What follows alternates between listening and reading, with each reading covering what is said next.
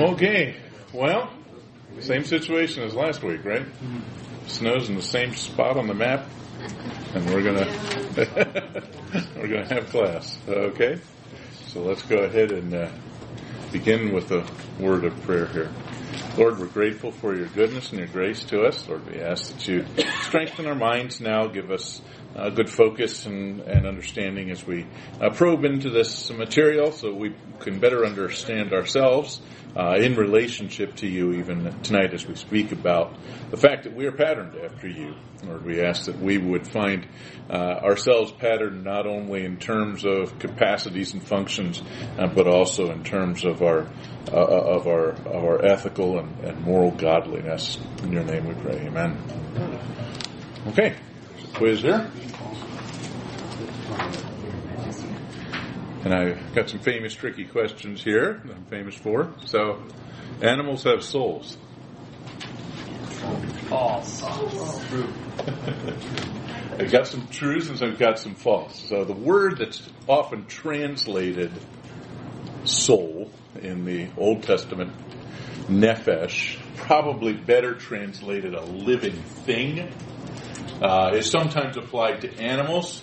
Uh, but don't imagine by your answer, if you put true, uh, that you, that that animals have an immaterial on par with the human immaterial. So, so I, I can probably live with a, a, true or a false on that one, but uh, hopefully you understood uh, what you were writing and, and, at least struggled with the answer before you threw it in.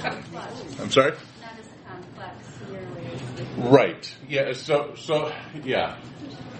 When I say there's no immaterial, what I mean is that once that animal dies, no immaterial portion of him lives on, or it, perhaps I should say. Um, so, in that sense, no, an animal doesn't have a soul. That is something that continues to live on after the body dies. But there is a sense in which they are called nefeshim, so they are they are called living things, sometimes translated souls. Plants, though, are not. So, okay. so when a person gets saved, he receives a new soul. False. False. What does he get? New nature. Okay, he gets a new nature. He becomes a new man, even if we use the language of Paul here. Becomes a new man, but the, the whole point is not that his his immaterial is replaced with a new immaterial, but rather the immaterial that he has has its dominant inclinations, its dominant affections now Godward uh, rather than towards sin and self. Okay. Which of the following was described in the notes as the biblical explanation for the propagation of human souls? C. See, so what does that mean, Traducian? Everything is transferred. Right. So genes and the personality right. So when mom and dad come together, and they not only produce a body, they also produce a new person, a new a new immaterial. So and that's that's what Traducian uh, means. Creationist would imply that God creates the person somewhere else and imports them on the uh, on the on the material portion produced by mom and dad. Uh, but we run into some a number of problems, uh, specifically uh, the uh, connection of the the solidarity of the human race, the origin of sin, and then perhaps we also run into trouble when we start talking about the problem of abortion. Uh, because then we're we're sort of thrust in the rest of the world and asking the question, you know, when when when does God stick the soul onto the body? When does it actually become a person? And so that becomes a a, a an unanswered question if you take the creationist view. So that gives us a hint then on what number the answer to number four is. The beginning of personhood corresponds to the very earliest moment that a baby's heartbeat can be detected. False. Why? Why? Yes. As soon as mom and dad come together, uh, and and there's a fertilized egg or a zygote that is produced. I mean, there's some. if you get if you get a uh, if you get a you know a gynecologist or somebody who comes and asks and, and you say conception, they might actually legitimately challenge you because that's not a medical term. Uh, perhaps perhaps the better word would be fertilization uh, when mom when the product of mom and the product of dad come together and a totally new entity uh, is so a new what, what's sometimes called a zygote in which the male and female pronuclei are no longer are no longer discernible and a single zygote forms. Okay, so fertilization perhaps is the uh, is the better term, uh, but conception is is certainly the uh, the term that's widely used in in uh, in, in uh, Christian circles. Okay, any questions on any of that material there that uh, were left unanswered? Okay, so that's what is that? Cats do not have souls. Oh, wait a minute. Cats do not have souls.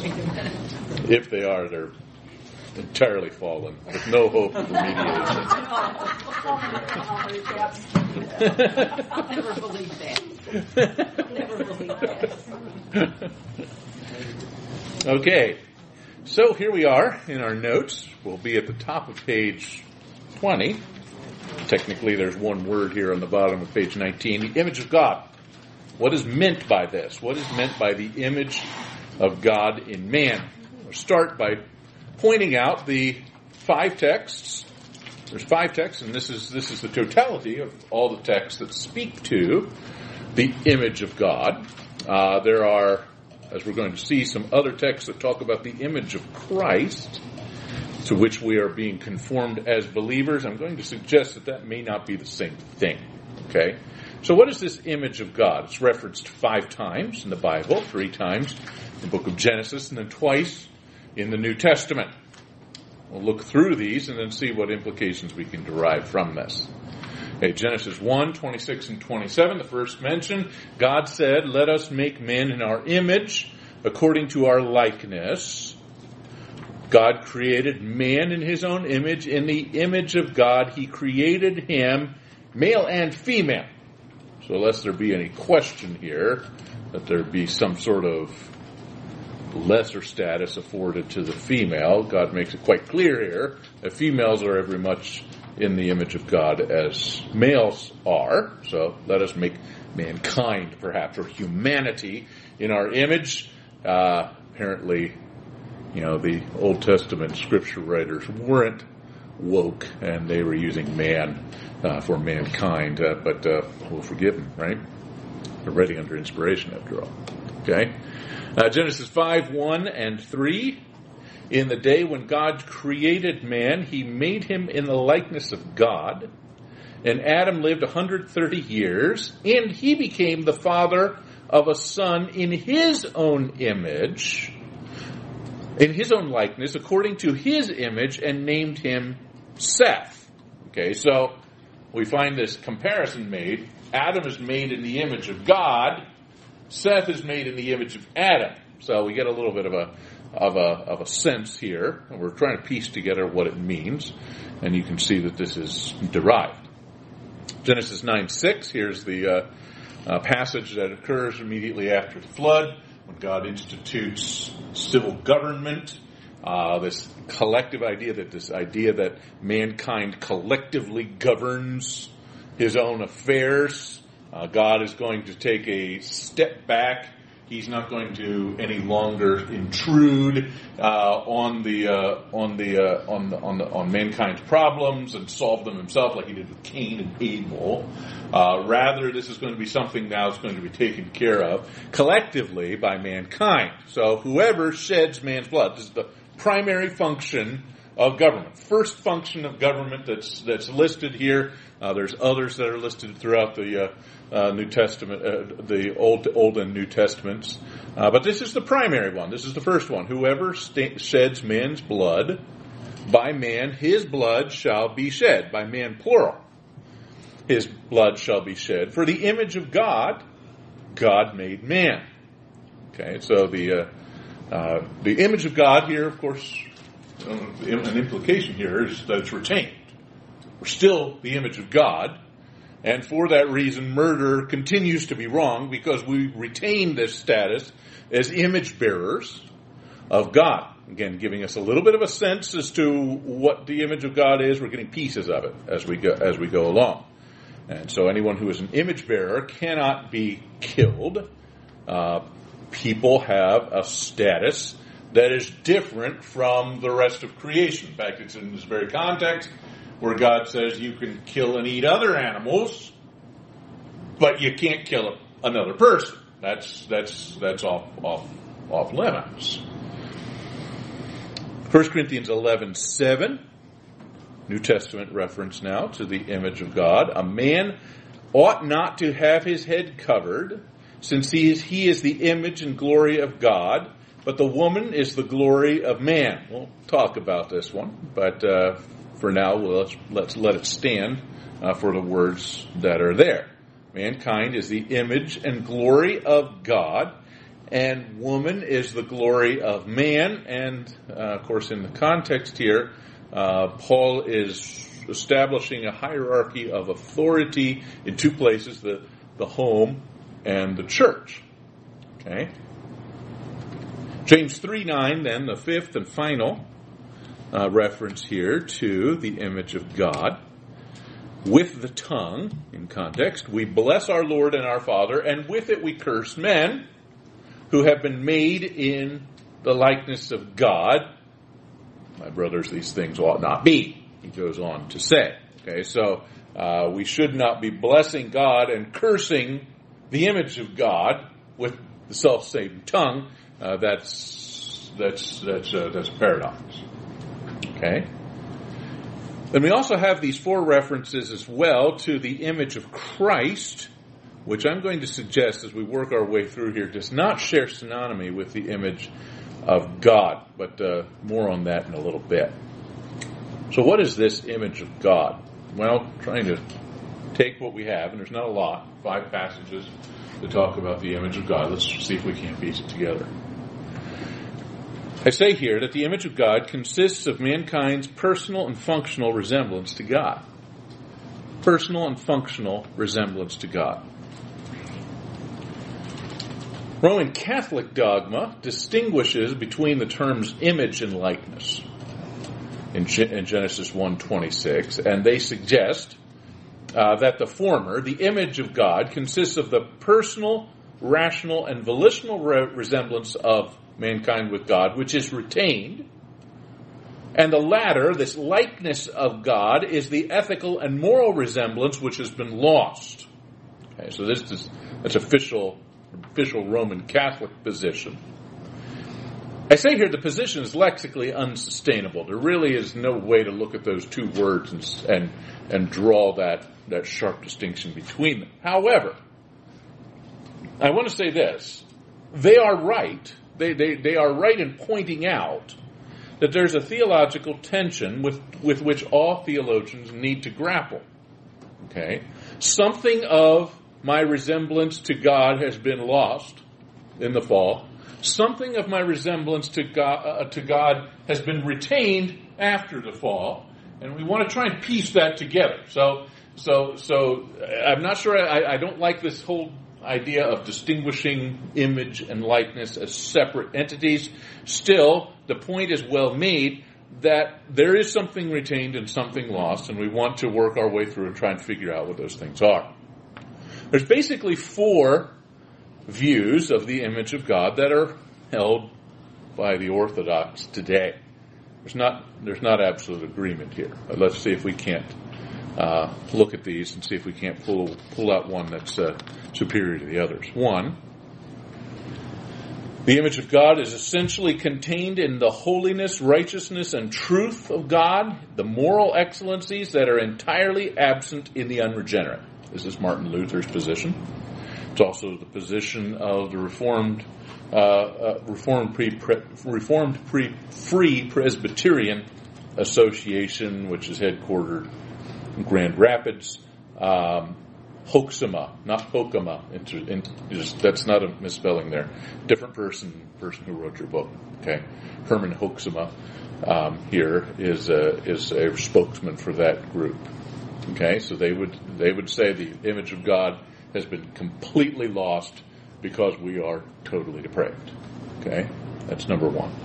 Second view is that the image of God is essentially contained in mankind's personal and functional capacities, but not his moral excellencies, and is retained in its entirety.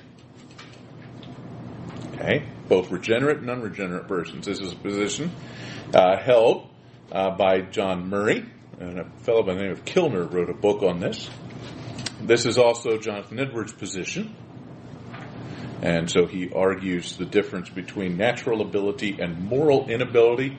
Uh, so this is a this is a distinction we're going to talk about as we talk about depravity in the coming weeks here. Uh, what can we say about the freedom of man? Is man free or is man not free? And the answer is yes and no, right? Okay. We have volition. Okay. We are, we are able to choose freely according to the dominant inclination of our hearts. Okay? So we have what's called natural freedom. We, you know, so when I, when I reject God, it's not as though God coerces me to. I do it freely. I freely reject God. Now, I don't, free, I did not freely choose Him until God did something to me because if with, with, without, without God regenerating me, I would not be capable then of choosing Him. So I've got natural ability. I choose according to my dominant inclination, but an unregenerate person has no inclination at all towards God and does not choose Him. And this is called moral inability. So he's got a moral deficiency. It's not as though something's wrong with his chooser, if I can put it that way.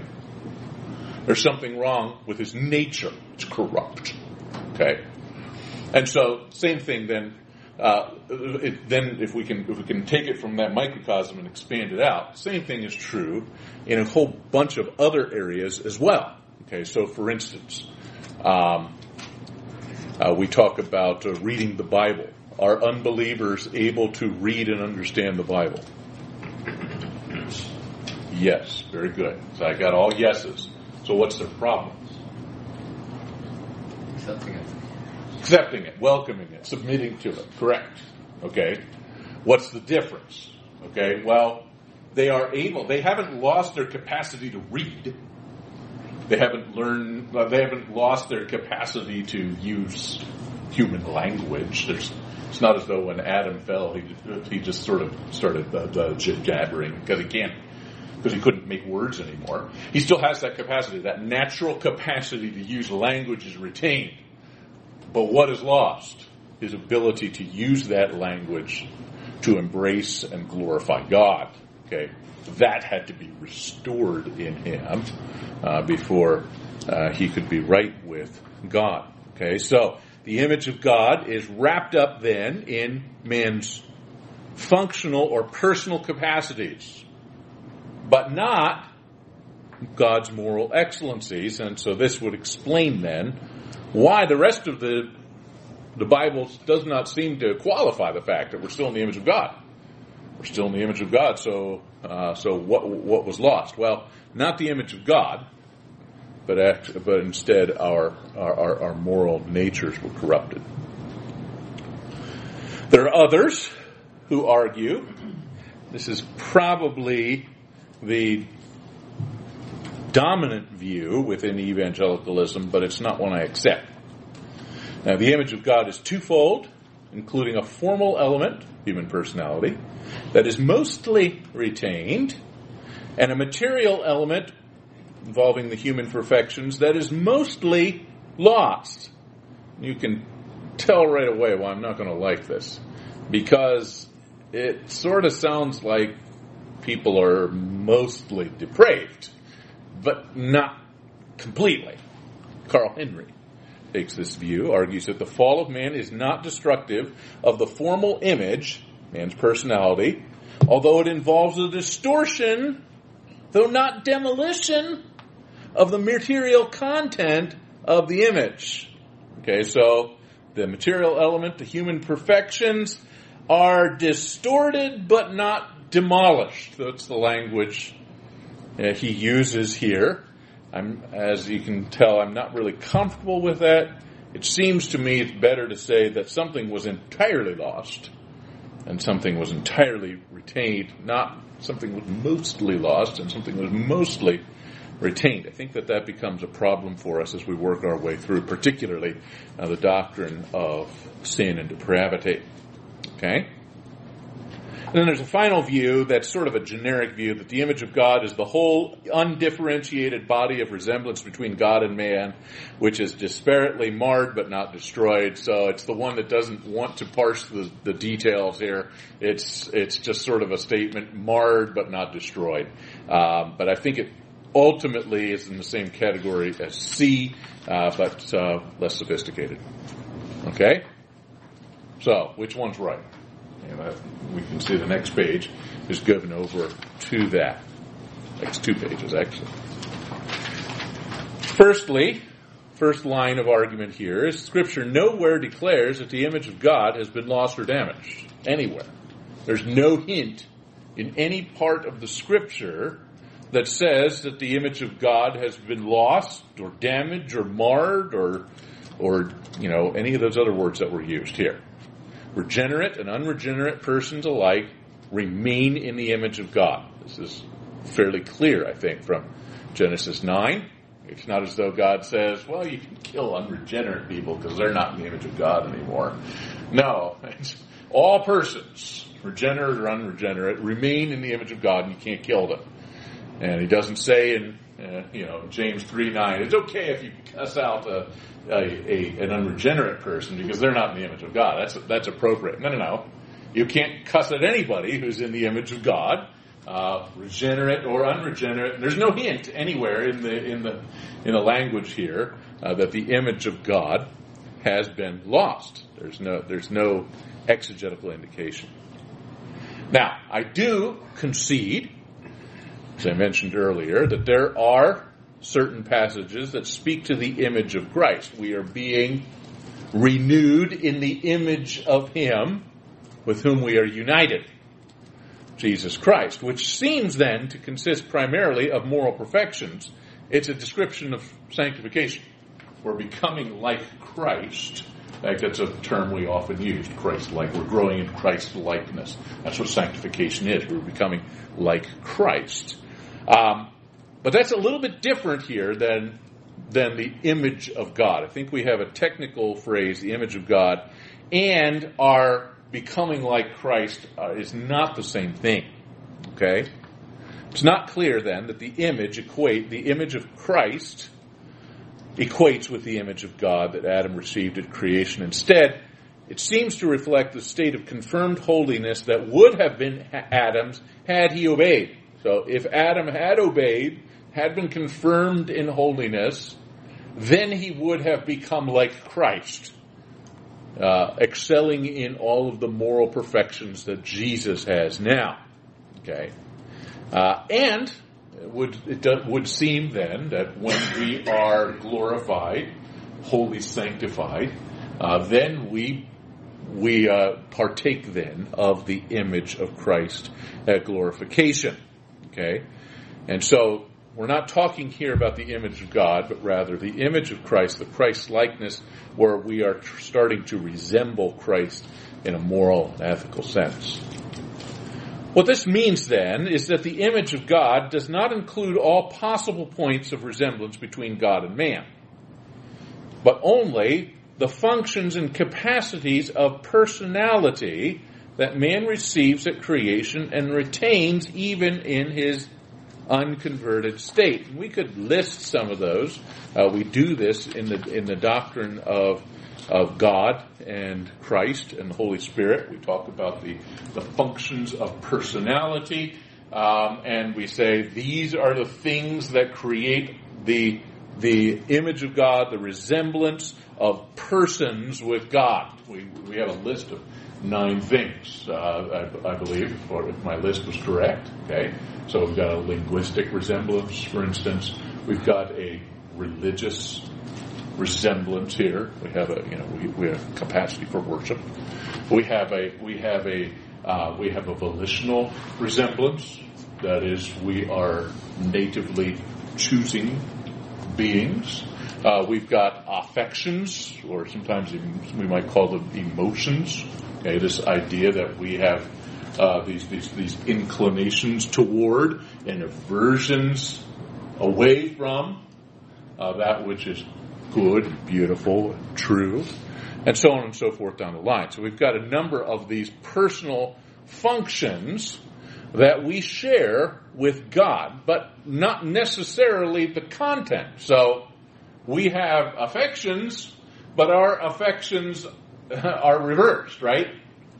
We have an aversion towards God and an attraction towards sin.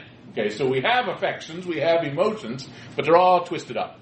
Okay, so the, the capacity remains, but we use it wrongly. Same thing with our linguistic capacity. We have the ability to use language. We can still read, we can still speak, but rather than speaking to God, we curse Him. Okay?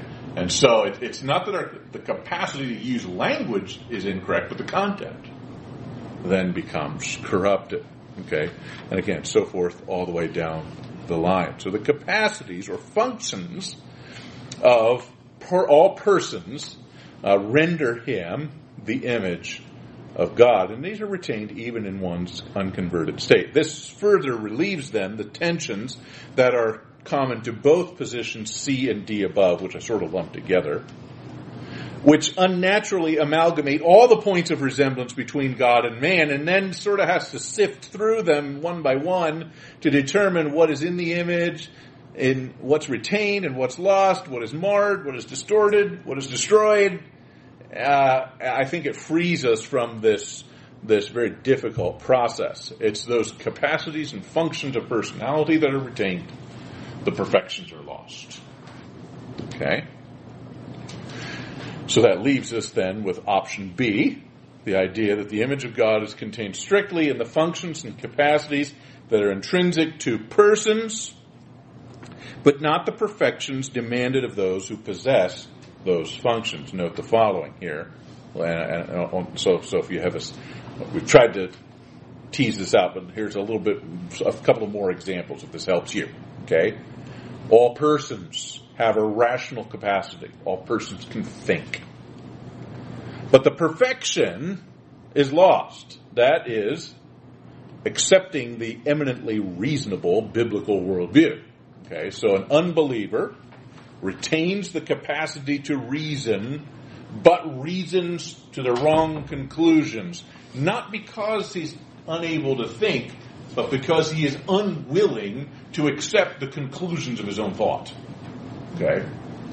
And so he, you know, as the, uh, as the, as the man in, in, in, Psalm 14 says, you know, the, the, the fool has said in his heart, no God for me he's not coming to the conclusion, if, if I read Romans 1 correctly, that God doesn't exist.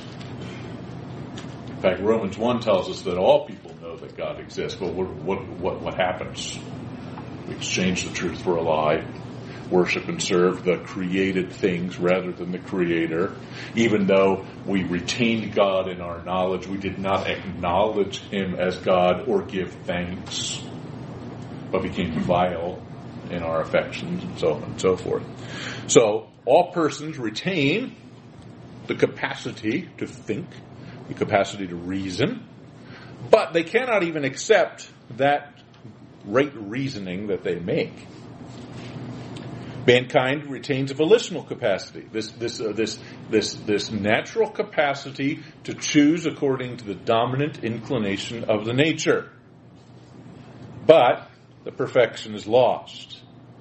Unbelievers do not choose what is good and beautiful and true. They choose the opposites. Linguistic capacity is retained, but we can't submit to the Bible's plain meaning. You know, it's not as though people don't know what it means when it says, "Children, obey your parents and the Lord, for this is right." But they look at those words and say, "No, not for me. I know what it means, but I'm not going to submit to those words. Okay, and so he, mankind retains this linguistic capacity, but refuses to submit to what he knows to be true. And then uh, religious capacities I have down here. Okay, mankind continues to be a worshiping being. All all persons worship something. Now some claim not to, but usually what that means is that they've pretty much gone all the way and started worshiping worshiping themselves uh, rather than God. Okay, so they still worship. They worship the wrong thing. They worship and serve the creature rather than the Creator. Okay, so so I think that's, this gives us sort of a sense of what we mean here when we talk about the image of God. The image of God is the capacity. These things are retained, which is why we can't curse people who are made in the image of God. We can't kill people who are made in the image of God. And we have to recognize that there is a hierarchy in our civil structures because man is made in the image of God. And those things are, are continue to be true. But the perfections are lost and lost thoroughly. Thoroughly. So, as Edwards masterfully demonstrates in his discussion of freedom of the will, his, this approach is helpful in resolving all of the tensions here uh, that we that we come to in this in this in this matter. It explains how mankind may be treated in Scripture as simultaneously having freedom, the capacity to choose, and at the same time describe him as incapable of choosing God. Every man, regenerate, unregenerate, freely chooses according to the dominant impulse of his nature, but inability does not imply the absence of natural freedom. All persons have natural freedom, but rather the presence of a corrupt nature. So again, what is broken in an, in an unbeliever is not his chooser. Still makes choices. Still makes determinations. That's not broken. It's the image of God. It's not broken. But what is broken is the nature that informs the chooser. The nature is broken. Completely corrupted. Okay? Does that follow? Does that make sense? Okay? Oh, quick question. Yeah. So you're saying so that's kind of related to that volitional capacity. So that's why maybe someone that's not a believer can, you know, whatever, run a charity, do great things, but they have the capacity to do good, but not. Right. What you're saying, like not real good. I mean, Yeah. I mean, genuine good is always not only a, a, a right action, but also, you know, how did you learn it as a kid? Obedience Right. with the right heart attitude, Yeah, right? yeah, sure. so, uh, so an unbeliever may do good things or true, say true things or create beautiful things, um, but it's tainted by the fact that his motivations are are uh, skewed. Is that- But do, but do you think that do you think that the inclination to desire to do something good is is is a result of that nature that's in them that's Maybe, yeah. I, I think I think perhaps of what what did Isaiah sixty four six, all their righteousnesses, which are righteousnesses, Yeah. are as filthy rags.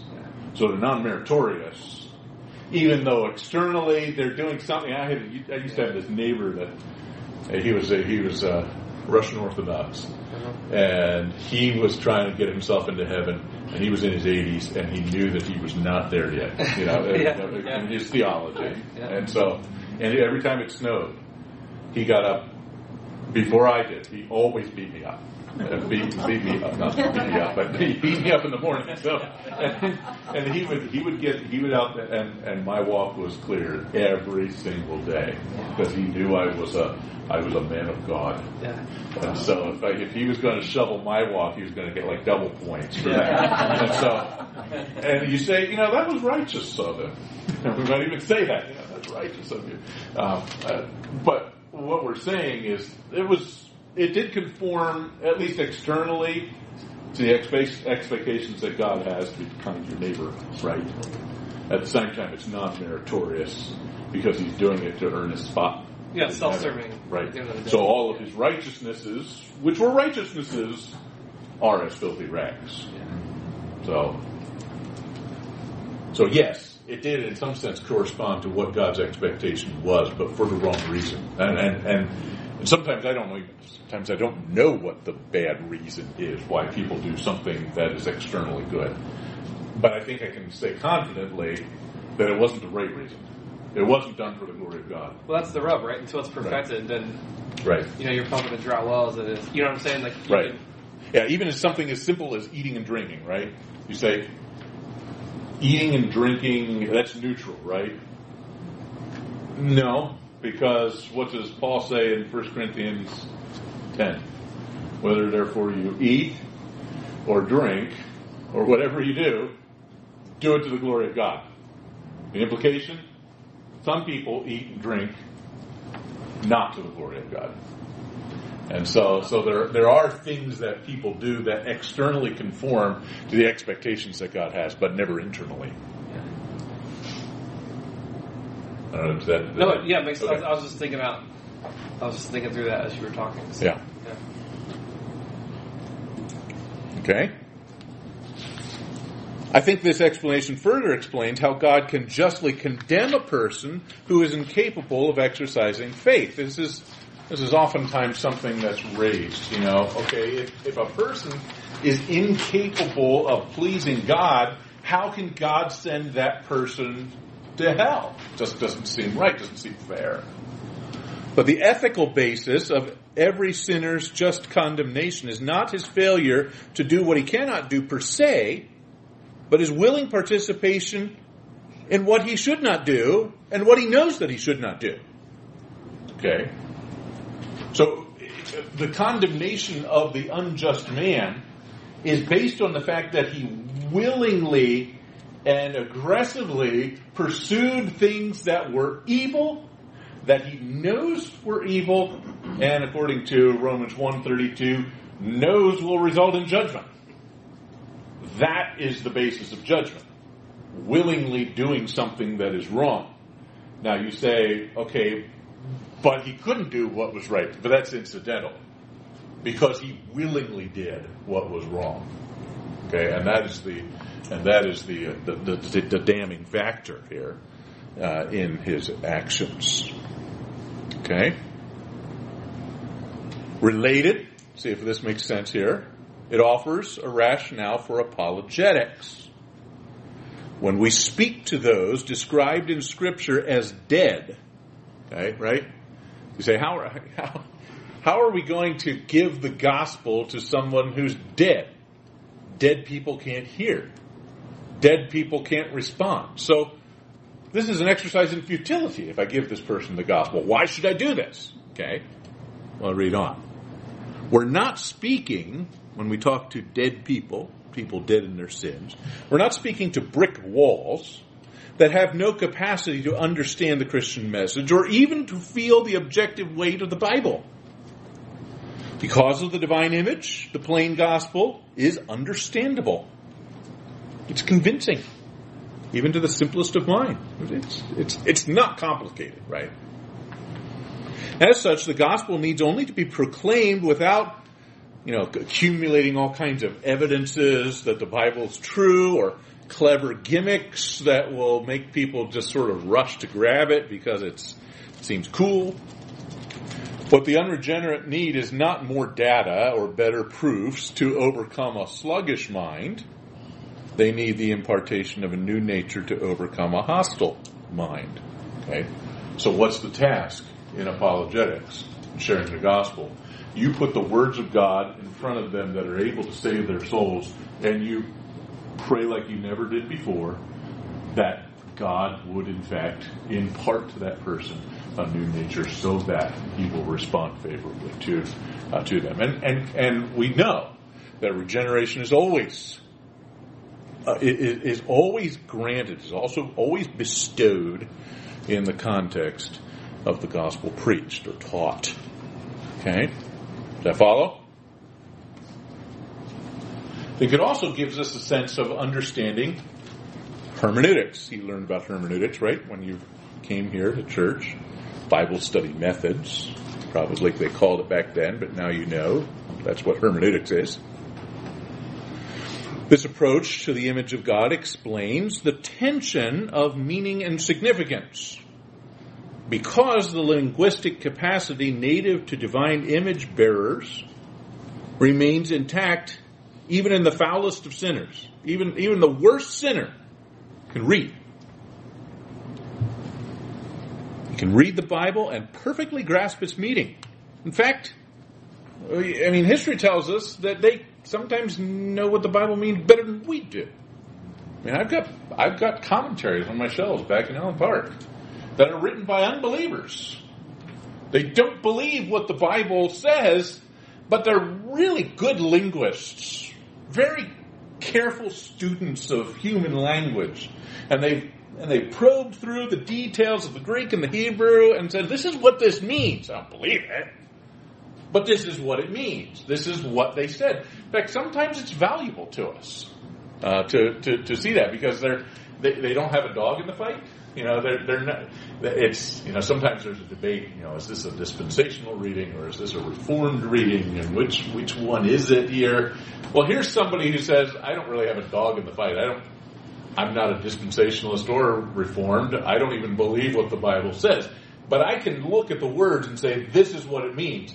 And and sometimes you get get a very objective reading from someone like that because he doesn't have a dog in the fights that some of the other commentators have. So sometimes it's very valuable to read commentaries that are written by someone who is an unbeliever because they retain the image of God. They can still read, they can still understand Greek and Hebrew and English and express that very well.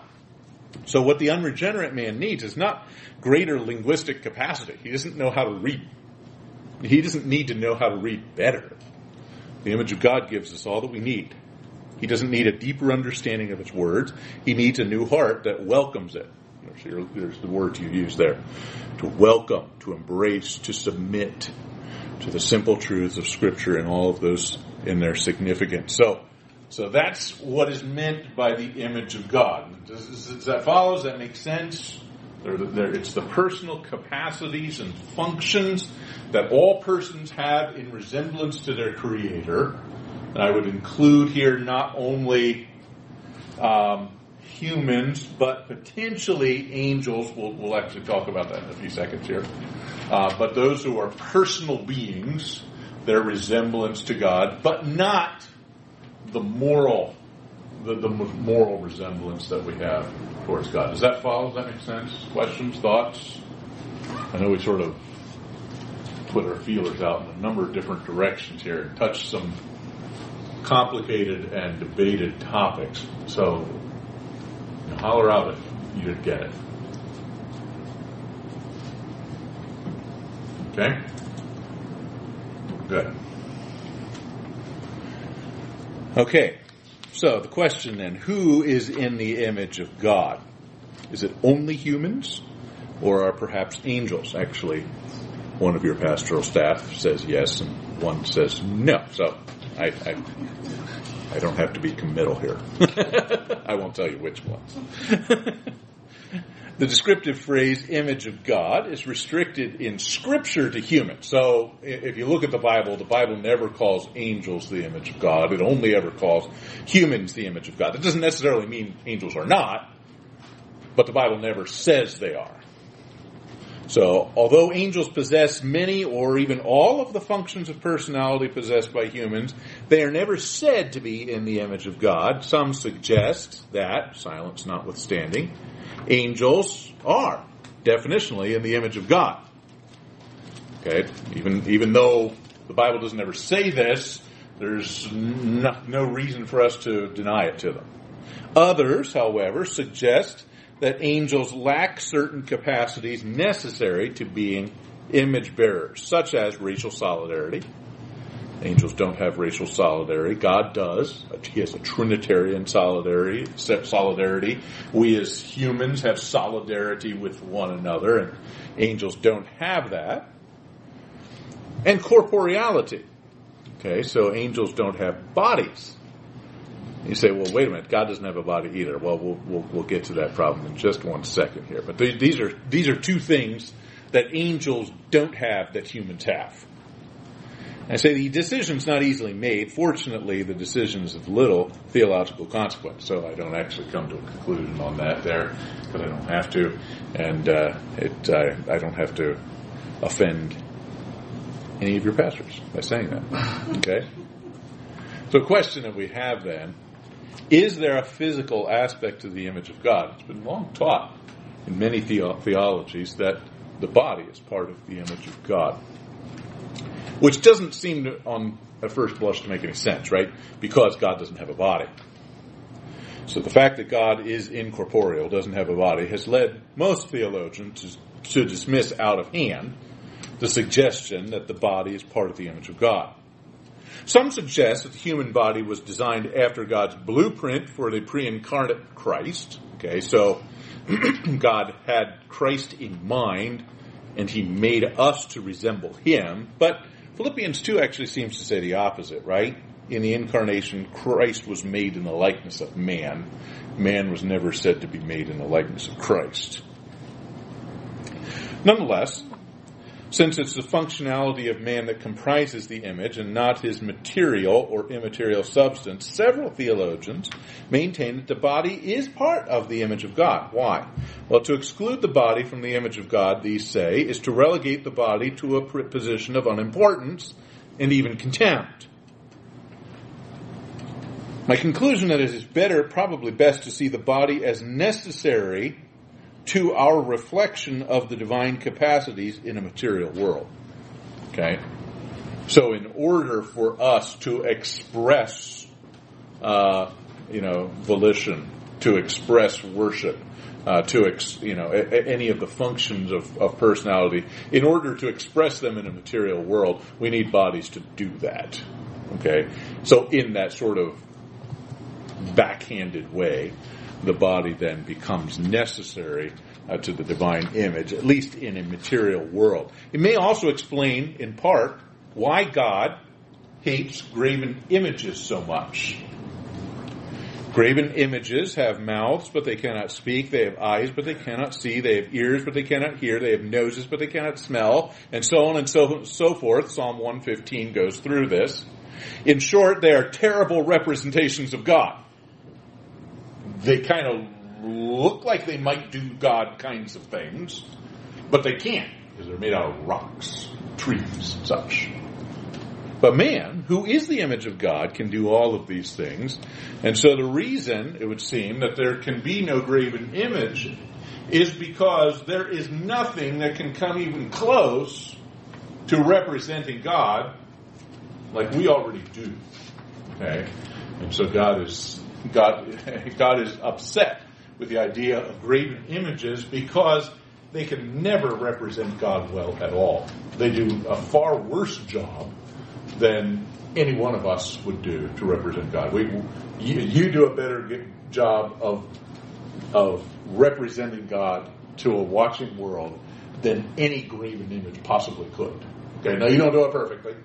Don't want to get you, you know, elevated too high here.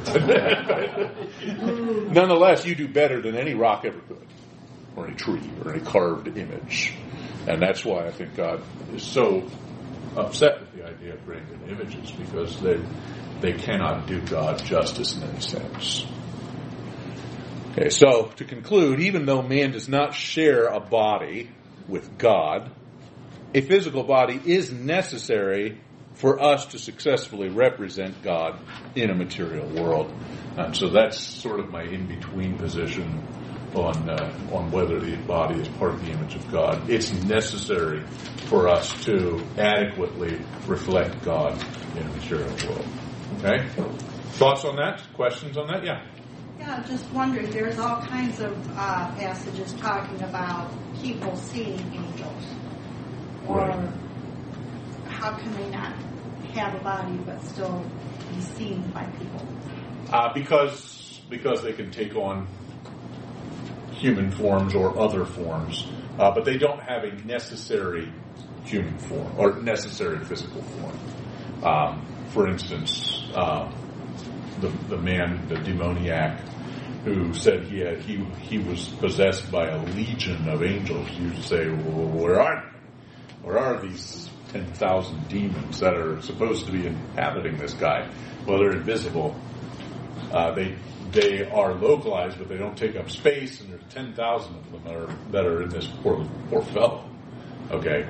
And so, normally, angels have no corporeality. They're normally invisible. Um, and we, we, and we, we recognize that. You know, for instance, what is it? Elisha uh, in battle. He says, there's, there's no way we're going to win this battle. And so God, what does God do? Well, okay, let me just give you a, a glimpse you ordinarily can't get. Okay, I'll let you see all the angels, and whoosh, it's like, oh wow, we've got a good chance now.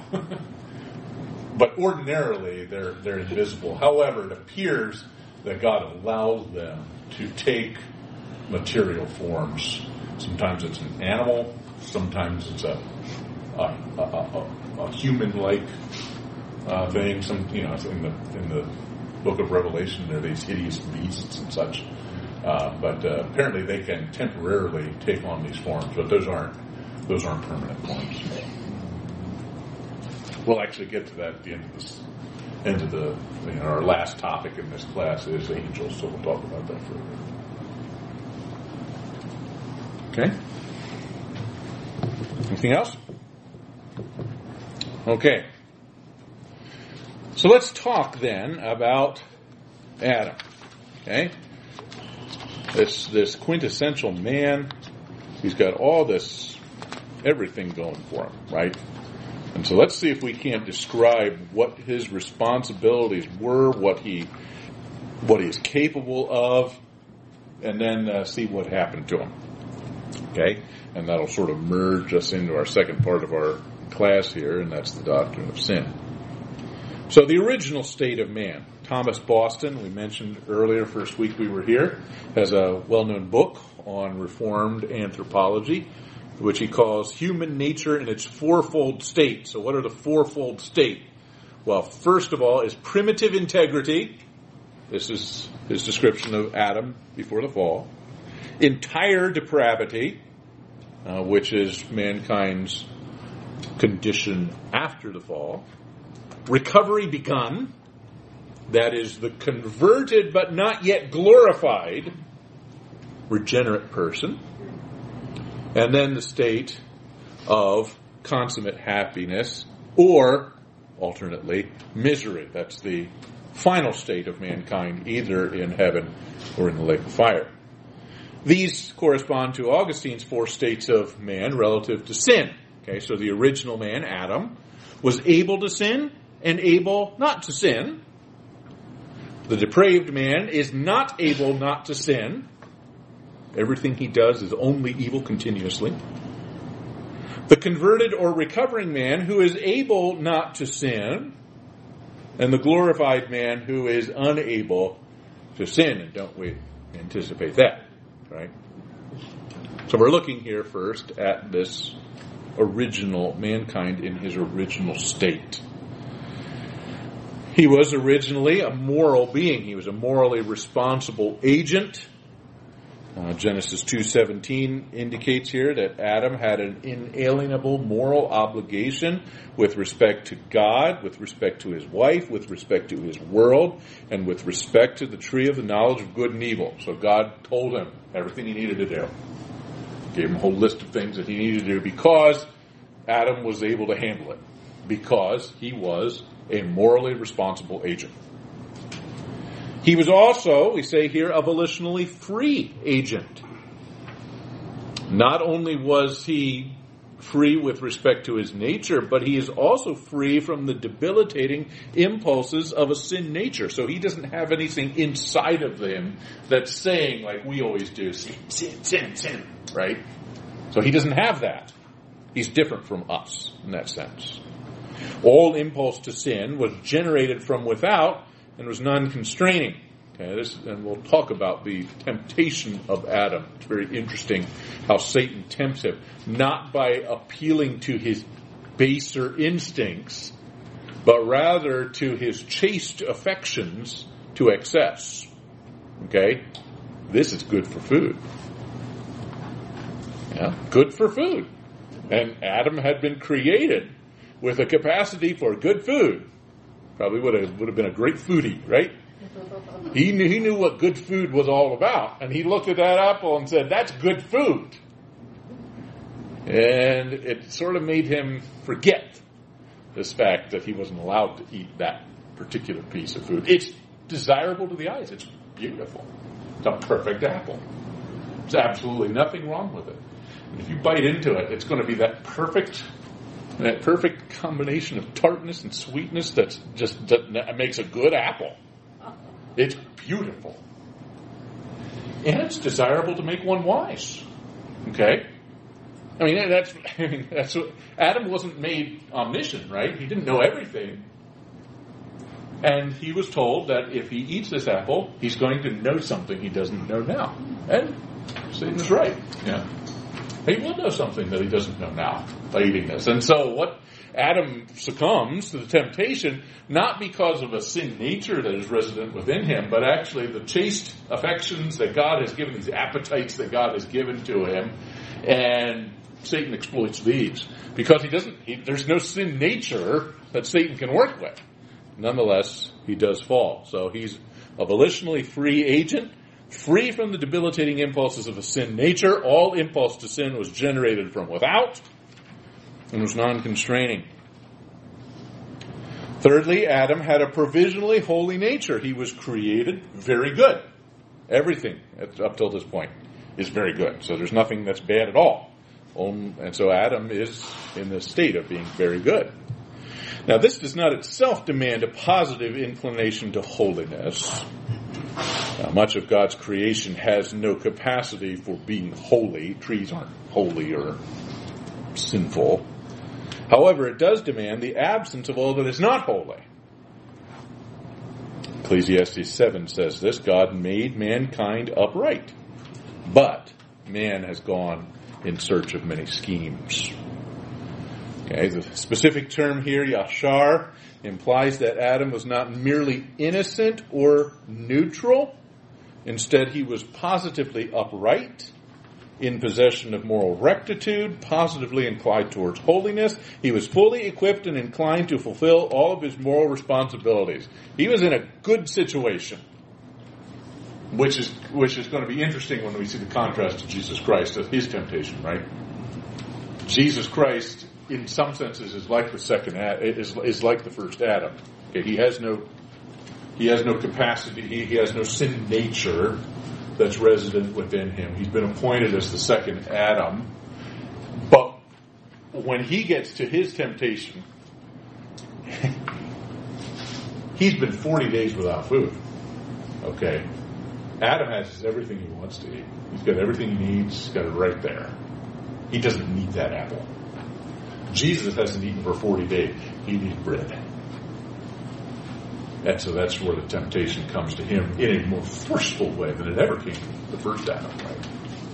The same thing, it's, it's, you know, it, bow down to me and all, you know, the, all, I'll, I'll, I'll make sure that the whole, all the nations of the world will bow down to you. You know, it's, you know, this, this is something that's been denied Jesus Christ and it is his right, right? The world should be bowing down to him. And so he gets to this spot, and, you know, Satan says, I can get everybody to bow down to you. And, you know, inside of Jesus is, it, yeah, and, and, and they ought to be. But he knows that what he has to do to get it is not in keeping with the expectation that God has for him. It would actually blow the whole system. Okay, so so we got the same same kind of temptations that come to Jesus as had came to Adam. Only Jesus faces a great, you know, a much stiffer uh, uh, uh, inhibitions here uh, that make him want to sin, and make, make him inclined uh, in terms of his appetites towards these sins. Adam didn't have any of these things. He was, he was actually positively inclined towards holiness. He had everything going for him. But he had an untested moral character. So he's inclined towards holiness, but his character had not yet been tested. As we mentioned above, the image of God in Adam did not include the moral perfections found in Christ or possessed by those in the glorified state. These perfections made were made available. Well, We're in made or backwards here. These perfections were made available to Adam, but could only be his through the confirmation of his holiness through faithful obedience. So the expectation was that had had Adam, the first Adam, passed the test, he would have been confirmed in holiness and effectively would have been the savior of the world. Because all, all those who would have come after him would have been in his image in every sense. So even though Adam's nature was provisionally holy, even inclined towards further holiness, he was in a state of unconfirmed creaturely holiness. This is a phrase you see in a lot of textbooks. He did not yet have holy character. That is, the acquired tendency to do right in the face of moral options. You know, that's what we, that's what we mean when we talk about that. That guy has character.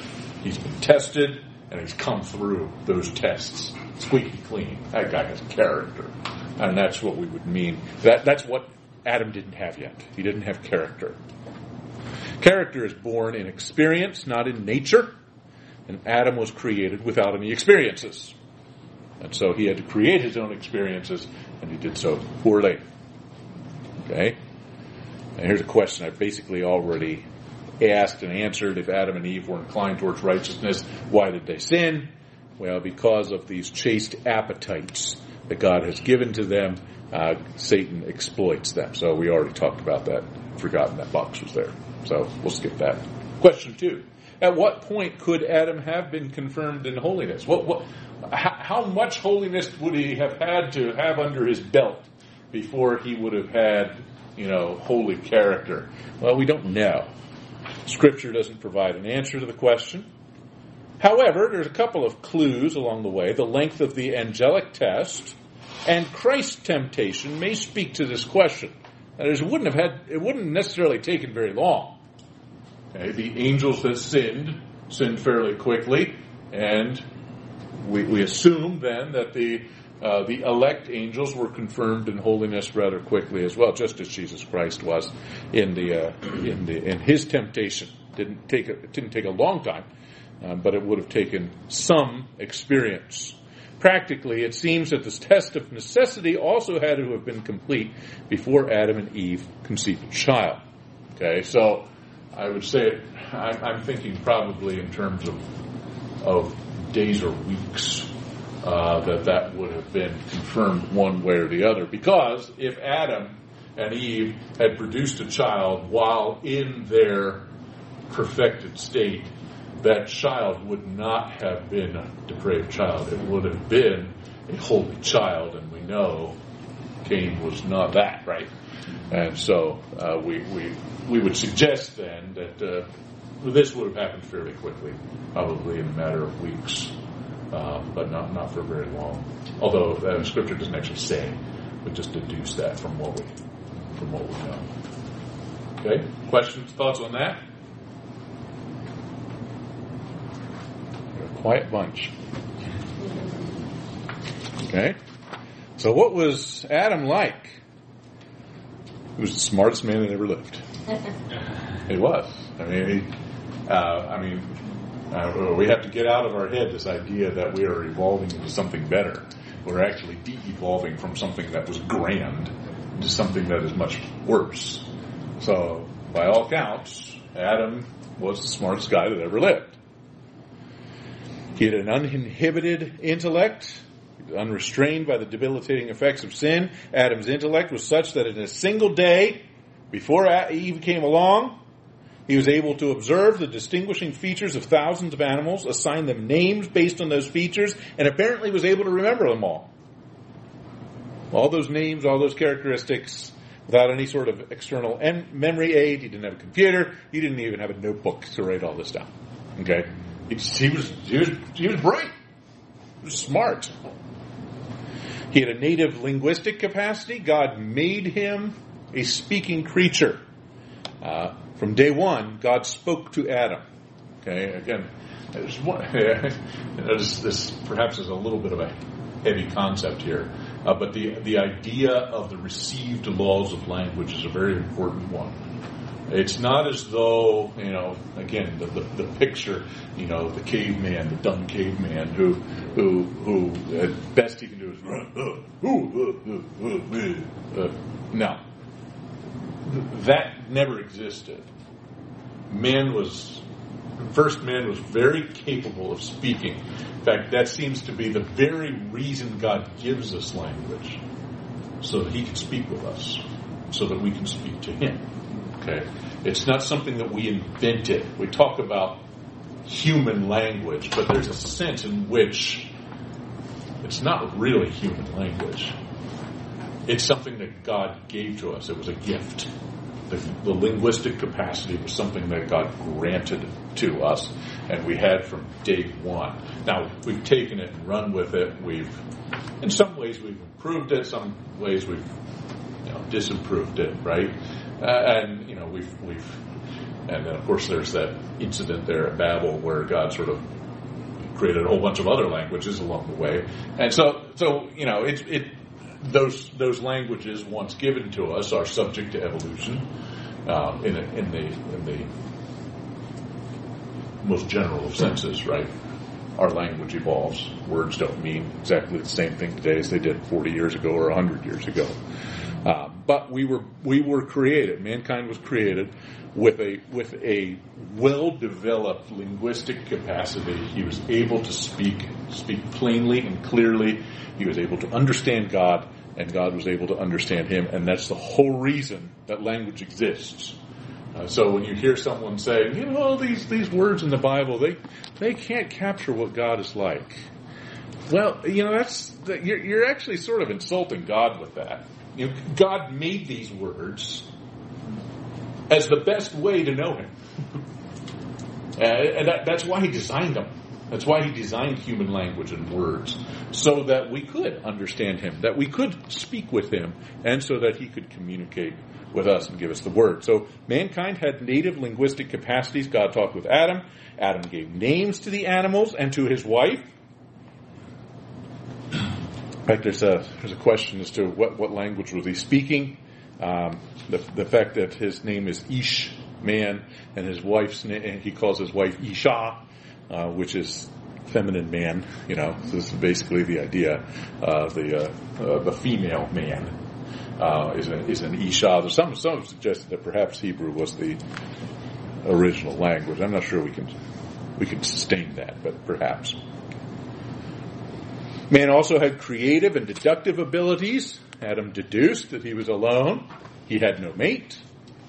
He cultivated the garden immediately, deducing the needs of the plants and inventing tools immediately so that he could meet those needs. I just read today an article. just popped into my head. Uh, that uh, the Babylonians were using trigonometry 3,700 years BC, 3700 BC, 1500 years before Pythagoras. Uh, they were using a base 60 trigonometry.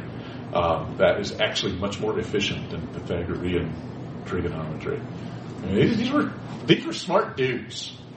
These were really smart people. The, the early mankind, uh, you know, we, we again that, that, that question that often comes up: How is it possible that they built these pyramids? They must have been the aliens or something because people were dumb back then. No. There's a really easy answer for those things. No, people were really, really smart back then. And that's why they were able to do those things that we sort of marvel at today. Uh, because we're, by comparison to those early people, uh, rather deficient. Okay, so Adam was really smart. He's a really intelligent fellow. Okay?